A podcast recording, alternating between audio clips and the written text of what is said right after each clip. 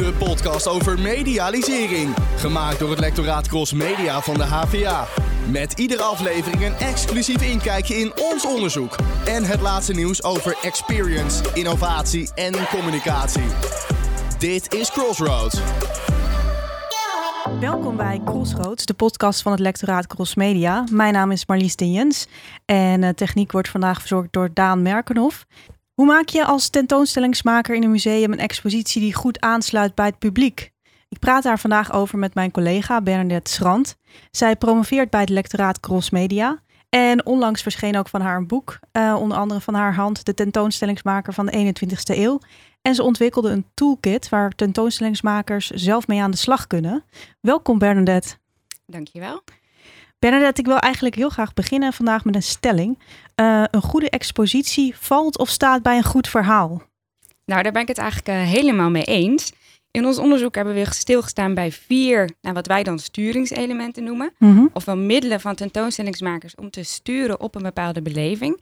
En die vier sturingselementen uit ons onderzoek die zijn participatie, digitale media, narrativiteit en sfeer. En uh, die vier sturingselementen zijn afkomstig uit eerdere gesprekken met tentoonstellingsmakers. Nou, uit dat onderzoek, uh, of uit ons onderzoek, blijkt dat onze 1500 respondenten ongeveer, uh, die zijn gevraagd om te beoordelen welk van die vier sturingselementen volgens hen het meest heeft mm -hmm. bijgedragen aan de ervaringmate van in hoeverre zij emotioneel zijn geraakt, in hoeverre zij vinden dat ze waardevolle informatie hebben geleerd of in hoeverre ja. zij vinden dat ze zijn geïnspireerd. En daaruit blijkt dat dat sturingselement narrativiteit, dat dat daarin het, uh, het grootste aandeel heeft gehad. Zo'n 46 tot 50 procent van de bezoekers die geeft aan dat dat, dat dat element echt heeft bijgedragen aan de mate waarin ze dus emotioneel zijn geraakt. Uh, waardevolle informatie hebben geleerd en zijn geïnspireerd. Ja, dus ze worden echt geraakt door een goed verhaal, kun ja, je zeggen. Zeker, ja. En hoe vertel je nou als tentoonstellingsmaker een goed verhaal? Ja, dat is een hele goede vraag. Mhm. Uh, er zijn natuurlijk heel veel verschillende manieren om zo'n verhaal te vertellen. Er zijn geen exacte methodes voor. Is geen, geen enkele gouden succesformule. Uh, je kunt bijvoorbeeld thematisch vertellen, chronologisch, niet chronologisch. En je ziet ook in, in films en series dat, ja, dat daar in verschillende technieken eigenlijk worden gehanteerd. Ja.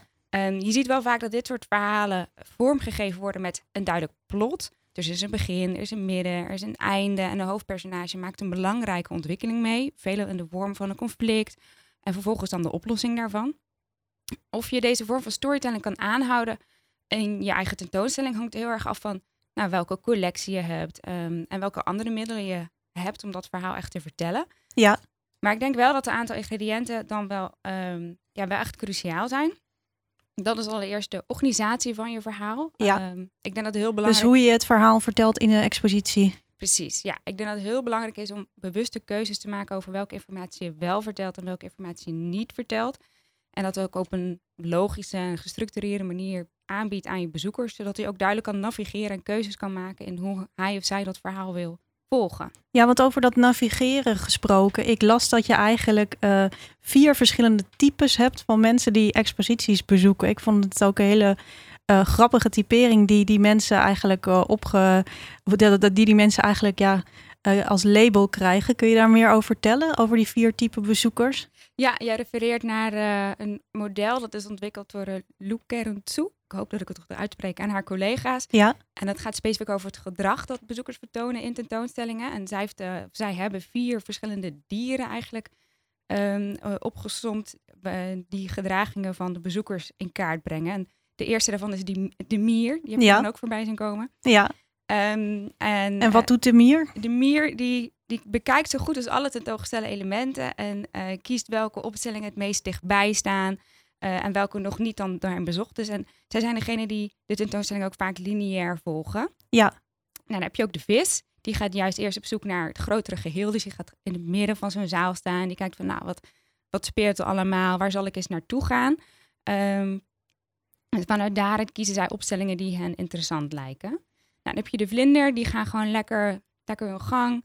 Uh, negeren over het algemeen ook de suggesties van de, van de curator.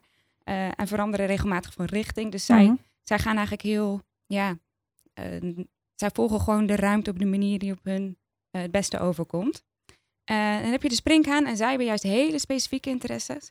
Zijn vaak van, van tevoren ook al goed ingelicht over wat ze, nou, wat ze denken mee te gaan maken. En gaan specifiek af op bepaalde exhibits om meer informatie te krijgen. En hoe kan je nou zorgen dat je eigenlijk die vier hele verschillende personen toch bedient op één expositie?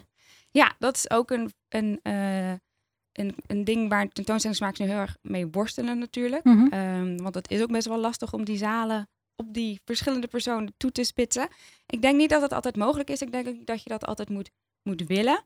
Um, ik denk dat je juist uitkomt op een tentoonstelling waarin nou, van alles wat dan aanwezig is en dat het juist wat matig is. Dus ik zou zeggen, maak daarin bepaalde keuzes. Je weet dat bezoekers zelf ook al met bepaalde informatie naar tentoonstellingen komen. Dus die maken daar hun eigen, eigen route in eigenlijk. Um, maar voor een tentoonstellingsmaker zou ik juist adviseren om gewoon duidelijke keuzes te maken. Um, wat wordt wel, wel, verteld, wat vertel je niet in de tentoonstelling. Dat je in ieder geval mm zelf wel die regie uh, daarover neemt. Ja, en, en je had het ook over sfeer. Um, dat dat ook heel belangrijk is hè, voor een goede expositie. Nu was ik bijvoorbeeld laatst in een expositie over Suriname, die op dit moment in de Nieuwe Kerk is. Waar heel veel ook wordt gedaan met sfeer, ook bijvoorbeeld met geluid. Je zou hoorde een bepaalde vogel. En ik was daar met een vriendin en die zei: Oh, dat doet me meteen denken aan Suriname, deze vogel. Hoe creëer je nou eigenlijk een goede sfeer op een expositie? Ja, hier is ook weer geen standaard antwoord beschikbaar. Jammer. ja, je vraagt me hele moeilijke, moeilijke dingen. Uh, gelukkig eigenlijk ook maar dat dat niet, niet standaard beschikbaar is. Uh, want het blijft ook gewoon maatwerk per keer. Um, dus ik denk dat het belangrijk is om als ontwerper goed stil te staan met wat je wenst te bereiken met een bepaalde ruimte. Dus bijvoorbeeld de, um, de tentoonstelling waar jij nu naar refereert. Daar is, hebben mensen wel goed over nagedacht over... ja, we willen in ieder geval die uh, die sfeer uit Suriname willen we op een bepaalde manier, bepaalde elementen willen we heel duidelijk naar voren brengen. En ik denk ook dat dat heel goed gelukt is. Ja, dat is inderdaad. Daar worden ook bijvoorbeeld voorwerpen worden er gebruikt, zand wordt er gebruikt, uh, allerlei verschillende elementen om eigenlijk dat gevoel van Suriname eigenlijk echt op te roepen. Ja. Kun jij nog een expositie noemen met een echt een hele goede sfeer wat jou betreft? Kun jij een expositie noemen die echt uh, met een hele goede sfeer, dat het een, sfeer die echt bijdraagt aan, uh, aan, de, aan de ervaring van het bezoeken van de expositie? Ja, ik denk, uh, het, die, deze voorbeelden komen ook uit ons boekje. Ik denk dat uh, de tentoonstelling van Zizo Marokko uit het Tropenmuseum uh, Junior, ja. dat dat een heel goed voorbeeld is. Volgens mij is die nu niet meer, niet meer te zien. maar zij hadden echt um, nou, de sfeer van Marokko heel erg nagebouwd. Dus je was als bezoeker, liep je ook echt door de straatjes um, van, van nou ja, een stad in, in Marokko. Um, wat ik bijvoorbeeld ook heel goed vond, was het Zuiderzeemuseum. Zij hebben een watersnoodstraat nagebouwd. En je zag dat bezoekers daar ook best wel um, heftig op reageerden. Want je loopt gewoon echt in een, in een, uh, in een setting waarbij huizen helemaal uh, geplunderd zijn door het water. Uh, de straten zijn heel, liggen helemaal vol met modder, troep, kleding, uh, speelgoed. Uh, dat was wel heel, um, heel, heftig om doorheen te lopen voor sommige bezoekers. Um, en een ander goed voorbeeld vind ik van het Rijksmuseum van Oudheden in Leiden. Ja. Zij hebben een kindertentoonstelling in 2015 al gemaakt. die heette IJstijd. En um, daarin konden kinderen ook echt, nou werden ze ondergedompeld in de wereld van hoe het was om in zo'n ijstijd dan uh, dan te leven. Dus er was een toendra nagebouwd en er waren grotten nagebouwd. Mm -hmm. Niet helemaal letterlijk, maar die sfeer die werd daarin heel erg uh, nagecreëerd. Hoe belangrijk is nou de interactie ook met het publiek? Want uh, de, de, tijd dat mensen gewoon naar musea gingen met, en dan alleen maar naar de bordjes keken, dat was voldoende. Dat, die tijd is echt wel voorbij. Hoe belangrijk is eigenlijk ook om eigenlijk contact te maken met het publiek? Ik denk zelf dat dat heel belangrijk is, maar interactie komt in heel veel verschillende vormen en maten, soorten en maten. En wat we zien is dat bezoekers zelf aangeven heel graag interactieve opstellingen te zien in tentoonstellingen. En het ook heel erg waarderen als content op verschillende manieren wordt aangeboden. Dus bijvoorbeeld tekst, beeld, bewegend beeld. Uh, dat je ook zelf echt iets kan doen. En diverse studies tonen ook steeds vaker aan dat uh, bezoekers objecten langer bestuderen als deze op een interactieve manier wordt aangeboden. Oké. Okay. Ja. Kun je daar een voorbeeld van noemen, van het interactief aanbieden? Nou, dat kan, uh, uh, dat kan bijvoorbeeld met een interactief scherm zijn. Uh, of dat kan via een, een app zijn waar, die je bijvoorbeeld vragen stelt over een bepaald object. Waardoor je gewoon meer wordt uitgenodigd om dat object echt te gaan bekijken. In plaats van dat je bijvoorbeeld een muntje ziet en je denkt, ja, nou ja, dat, dat is een muntje. Um, en in plaats daarvan kan je bijvoorbeeld via een interactief scherm of nou, wat ik net al zei, verschillende technologieën in ieder geval. Ja, virtual reality bijvoorbeeld. Bijvoorbeeld, ja, er zijn heel veel technieken op dit moment uh, beschikbaar om dat effect te bewerkstelligen. Uh, maar waarmee je dan echt wordt uitgenodigd om nou, of vragen te beantwoorden over het muntje, of echt in te zoomen, kijken welke tekst er staat. Dingen die je normaal met het blote oog niet zo snel zou waarnemen. En jij hebt ook een toolkit ontwikkeld voor tentoonstellingsmakers. Kun je daar iets over vertellen? Ja, natuurlijk. Um, we hebben dus zeer intensief onderzoek gedaan naar de verwachtingen van tentoonstellingsmakers mhm. over hun ontwerpkeuzes. En eh, die vervolgens ook te toetsen bij het publiek. Maar de tentoonstellingsmakers die gaven zelf ook aan dat ze, uh, nou, dat ze dat zelfstandig ook wilden kunnen doen. En om die reden hebben we een toolkit ontwikkeld. Um, waarbij tentoonstellingsmakers worden aangemoedigd om zelf in kaart te brengen wat hun aannames zijn op bepaalde uh, gebieden. Daar een aantal aannames van te kiezen en die vervolgens mee te nemen in hun ontwerpproces om daar meer onderzoek naar te doen en te kijken of hun aannames ook kloppen. Dus bijvoorbeeld uh, over die interactieve opstellingen. Um, daar wordt op dit moment nou, veel aandacht aan besteed. In die zin dat veel tentoonstellingen ook uh, worden ontworpen met uh, dat, dat in, in, het achterhoofd. Ja. Maar klopt dat dan ook? Is het dan ook zo dat bezoekers bij een specifiek object ook echt die interactie willen opzoeken? Of willen ze gewoon juist dat object bekijken? Um, dat specifiek onderzoeker, daar is die toolkit voor bedoeld. En hoe kunnen mensen die toolkit krijgen of bestellen? Nou, op dit moment is het nog niet mogelijk om de toolkit te bestellen. Mm -hmm. Maar de bestanden die staan wel uh, online en die kun je wel zelf downloaden. En vanaf januari uh, start een relatief klein projectje. Um, maar dat is bedoeld om de toolkit digitaal beter beschikbaar te maken. Dus dat je hem um, digitaal ook makkelijker kan gebruiken. Ja. Um, dus vanaf dan ja. zou die beter, uh, beter beschikbaar moeten zijn. Ja, en uh, op, de, op, op de website van het lectoraat Cross Media zullen we daar uiteraard over berichten. En mensen die kunnen jou ook volgen op uh, Twitter bijvoorbeeld. Ja. wat is je account? Het Beesgrand. En uh, voor meer informatie ga je natuurlijk daar ook uh, of via LinkedIn daar de mensen van op de hoogte houden. Uiteraard. Um, ja, uh, de, als laatste vraag heb je nog een, een tip van een permanente tentoonstelling waar, waarvan je zegt, nou daar moet iedereen op dit moment even naartoe. Ja, die heb ik wel voor je. Ja. Um, het Rijksmuseum Boerhaven in uh, Leiden, die hebben recent hun uh, vaste opstelling helemaal vernieuwd. Ja. Um, en ik denk dat veel van, van wat wij net besproken hebben, uh, dat die strategieën daar ook in terugkomen. Ja. Dus die is volgens mij heel, heel interessant en heel leuk voor bezoekers om eens naartoe te gaan.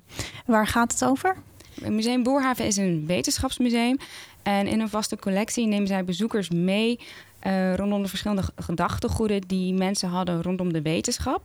Uh, dus bijvoorbeeld in een, in een eerste zaal maak je kennis met de Gouden Eeuw en allerlei toepassingen die wetenschappers nou, hebben ontwikkeld en ontdekt om uh, meer kennis te weten te komen over nou, eigenlijk het dagelijks leven. Um, in die zaal laten zij de geschiedenis zien van hoe we de verschillende eeuwen heen hebben nagedacht over um, nou, hoe we patiënten behandelen en welke, welke middelen er zijn om die patiënten te behandelen. Um, en dat is volgens mij een hele aangrijpende en interessante zaal om te zien dat we daar vroeger heel anders over na hebben gedacht. Over, uh, over je lichaam en, ja. en, hoe je meer kennis ook krijgt over wat er allemaal aan de hand is in je lichaam. En de technieken die we nu hebben. Uh, en dat, daar, daar zit een heel groot verschil tussen. En hoe, hoe zich dat allemaal heeft ontwikkeld, um, dat soort opstellingen hebben ze daar. Oké, okay, dus we moeten allemaal naar Museum Boerhaven in Leiden. Ja. ja. Oké, okay, nou bedankt Bernadette. Alsjeblieft. Ja, wil je meer weten over het onderzoek van Bernadette Schrand? Kijk dan op de website van het lectoraat. De link vind je bij de podcast. En het boek De tentoonstellingsmaker van de 21ste eeuw is gratis te downloaden op onze website. Ja, Daan, ik wou deze week weer een podcast-tip geven, namelijk oh. uh, Future Shock. Ken je dat van uh, Tegenlicht? Is dat, uh, ja, ik wil net zeggen, van de VPRO? Ja, klopt. En deze aflevering gaat over beleving, over experience, al waar we heel veel mee bezig zijn bij het lectoraat Cross Media. Mm -hmm. En het, is een, een, het is een gesprek met filosoof en psychiater Damian Denis. En luister even wat hij zegt over beleving. Hm. Ik kwam onlangs achter dat boek, The Experience Economy. Ik kende het niet, maar ik vind het wel een heel interessante gedachte. Ja. Wij kopen geen producten meer. We zijn ook niet meer geïnteresseerd in, in producten, maar we zijn geïnteresseerd in de beleving die erachter schuilt. En gaandeweg hebben we zelfs die producten gewoon achterwege gelaten. Als je kijkt naar die hele drugcultuur, ecstasy, cocaïne, maar ook lowlands, dat zijn allemaal heel ingewikkelde strategieën om ons belevingen toe te eigenen. Wij handelen en verlangen naar belevingen. Ik wil geëntertained worden. En dus nood zoek dan maar scheikundig. Als de werkelijkheid mij niet uitnodigt tot een interessante beleving, beleving, dan neem ik gewoon een ecstasypil. En dan vervorm ik scheikundig mijn hersenen en dan komt het ook wel. Dus het is, uh, er is een soort van verslaving aan belevingen en, en gehechtheid aan een onmiddellijk tot stand brengen van een beleving, zonder de moeite die daar moet voor doen om dat werkelijk voor elkaar te krijgen. Ja, dan herken je dat, dat alles een beleving moet worden. Dat we constant op zoek zijn naar die hang naar beleving en nieuwe ervaringen. Ik denk ook dat dat wel versterkt wordt door, uh, door social media, weet je wel. Je, je, ziet je vrienden weer wat doen en dan heb je zoiets van... ja, ik wil ook weer wat meemaken en ook weer wat beleven. Ja, dus inderdaad, we zijn constant op zoek daarna en... en ja, precies. Omdat je dus op Instagram steeds meer festivals ziet, steeds meer concerten. Ik moest wel lachen om zijn eh, opmerking van ja, weet je, ik kan ook een ecstasy-pil nemen, dan beleef ik het ook. Ja, zo kun je het, zo kun je het, ook, uh, zo kun je het ook doen. Maar of het nou echt goed voor je is. nee, daar doen we natuurlijk geen onderzoek uh, naar bij het Nou ja, weet je wel, dan wordt het podcast wel... Uh, hebben we weer een andere, andere Volgende aflevering. Maar, de, de, want zeg maar bij het lectoraat Cross Media wordt experience dus op heel veel manieren onderzocht. Dat hebben we natuurlijk net ook gehoord over hoe dat zit in musea. Mm -hmm. En dat hebben we eerder gehoord in de aflevering met Esther Hammelburg over hoe, of, of, of het gebruik van de smartphone een concert nu extra verstoort of versterkt dus vandaar dat ik deze podcast tip wilde geven. Dus Future Shock, de link vind je onderaan de podcast. Ja, hij staat in de show notes. Net werd in de podcast uh, Future Shock werd ook gesproken over Lowlands, de hang naar beleving. Mhm. En uh, op Lowlands wordt niet alleen maar drugs gebruikt, concerten bezocht en theater. maar er gebeurt nog veel meer, namelijk wetenschappelijk onderzoek. Vertel Zo. dan. Ja, uh, ze, hebben, ze hebben dus op Lowlands inderdaad, dus naast alleen drugs en concerten, uh, proberen ze mensen ook inderdaad een beetje mm -hmm. bij te scholen, wat goed is. Uh, je kunt daar dus vanaf, uh, vanaf de laatste edities leren reanimeren met een VR-bril. Een hele nieuwe innovatieve ontwikkeling. Ja, en laten we even luisteren naar een reportage hierover. Yes. Lowlands is gewoon een hartstikke mooi festival, omdat het behalve muziek ook theater heeft, cultuur, maar ook science. Wat we hier doen bij Lowlands Saves Life is reanimatieonderzoek. En waarom doen we reanimatieonderzoek? We willen alle mensen op een makkelijke manier leren reanimeren. En er is nu de mogelijkheid om dat te doen met een app die je kan downloaden op je telefoon voor niks, met een virtual reality bril. En die bril zie je een filmpje en als je meedoet aan die film, kun je leren reanimeren. En nou willen we eigenlijk weten, als je nou via die app dat leert, kun je dan net zo goed daarna als dat je het van een instructeur leert. Want dat zou heel mooi zijn. Ja, Daan, eh, de, de, de, onderzoeksresultaten zijn eh, vorige week bekend geworden. Mm -hmm. Werkt het nou? Ja, het schijnt dus, uh, het schijnt dus heel erg goed te werken. Uh, sterker nog, de, want je hebt natuurlijk de, de nieuwelingen en de mensen die al wat ervaren zijn. Ja. Maar ook de ervaren hebben natuurlijk af en toe wel een opfriscursus nodig. Ja, je moet dat iedere jaar herhalen volgens ja, mij, een reanimatie. Ja, en een gemiddelde opfriscursus duurt dus nou, een uurtje of vier ja. vaak. Uh, en uit onderzoek is dus gebleken dat door die, uh, door die VR-training, die onder andere dus ook uh, bij Lowlands gebruikt werd, dat dat in 20 minuten al bereid kan worden, dat opfrissen. Wow. Ja, dus dat is, dat is heel, heel grappig en effectief om te zien. Ja. Met een, met een VR-bril eigenlijk gewoon en, en een kussen en that's it. En is er ook iets te zeggen over de groep mensen die nog nooit eerder gereanimeerd had? Ja, een deel van, de, van die groep haalde dus betere resultaten als, als dat verwacht werd na, na zeg maar een gangbare training van, uh, van, van ongeveer vier uur. Uh, denk jij dat je ook wel eens mee gaat doen met dit onderzoek als je op Lowlands rondloopt? Nou, ik heb er sowieso uh, wel eens over nagedacht om zo'n om zo'n cursus te doen. Ja. Ik, eigenlijk in heel veel landen is het ook verplicht, ja. maar in Nederland heel weinig mensen kunnen het, EHBO en, en BHV. Ja. Uh, ja, nou ja, waarom niet? Ja, zeker interessant. En uh, volgende aflevering gaan we het over een andere ontwikkeling hebben in de medische wereld met het gebruik van virtual reality. Dus, uh, want het wordt daar toch steeds vaker gebruikt in ziekenhuizen. Mm -hmm. Een soort digitale revolutie. Precies. Oké, okay, dit was weer een aflevering van Crossroads, de podcast van het lectoraat Cross Media. Mijn naam is Marlies Dinjens. En mijn naam is Daan Merkenhoff. Bedankt voor het luisteren en tot de volgende keer.